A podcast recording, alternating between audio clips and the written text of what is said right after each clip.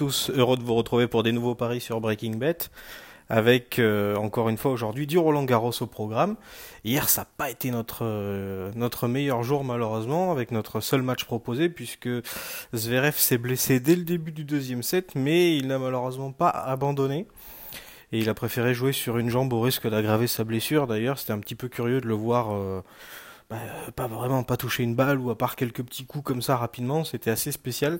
Absolument pas compris pourquoi il n'a pas abandonné. J'étais persuadé qu'il abandonnerait vu son état physique. Ce qui aurait été bien pour nous, parce que finalement, un joueur, ça fausse complètement le pari, puisqu'un joueur qui joue vraiment à 100% et l'autre qui joue à 10-15% et qui attend juste que les balles passent et que le match soit fini, c'est un petit peu dommage. Bon, aujourd'hui, c'est pas un gros programme, parce que Rafael Nadal, qui va évidemment s'imposer aujourd'hui contre Charles, les cotes sont vraiment dégueulasses. Je vous propose rien du tout sur ce match-là, c'est assez terrible. Du côté des filles, c'est pareil, je trouve que c'est un peu déséquilibré. Je vois Simona Halep s'imposer, mais elle est quand même beaucoup trop favorite à mon goût. 1,40, c'est vraiment trop peu. Je pensais que ça serait quand même un peu plus équilibré que ça. Sur l'autre match féminin, entre Sharapova et Muguruza, il est un petit peu plus intéressant. Je considère que Muguruza est vraiment pas terrible.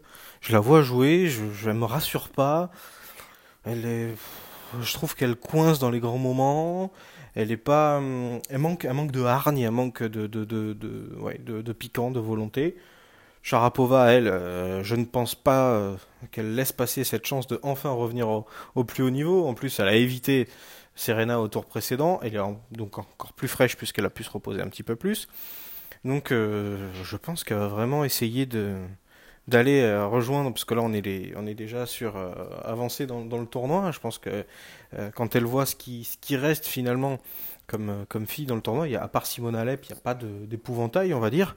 Donc ce match-là pour elle est très important, au mental et à la technique aussi, parce qu'elle est quand même revenue à un super niveau.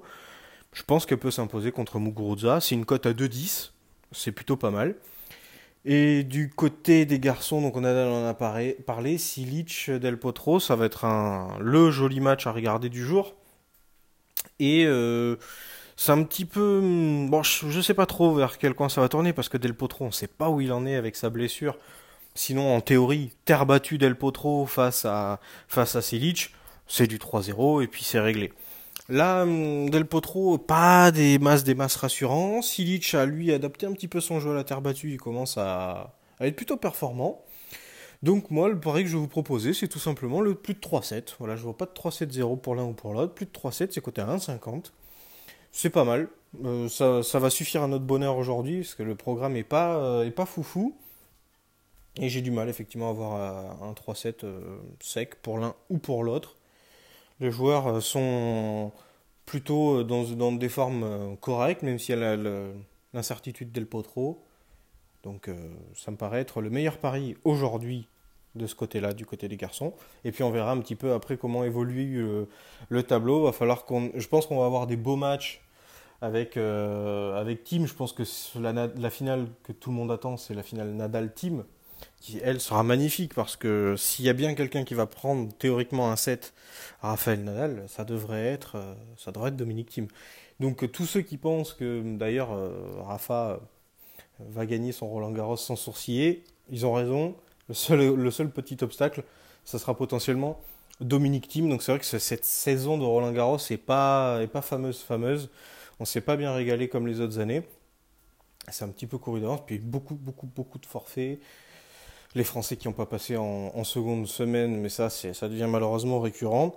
Donc voilà pour aujourd'hui un petit peu. Restez à l'écoute, puisque le podcast spécial phase de groupe de Coupe du Monde et Coupe du Monde générale va bientôt sortir. Ce sera un gros et long podcast où on va parler un petit peu de toutes les équipes, des forces en présente, etc. et des équipes qui devraient sortir de leur groupe.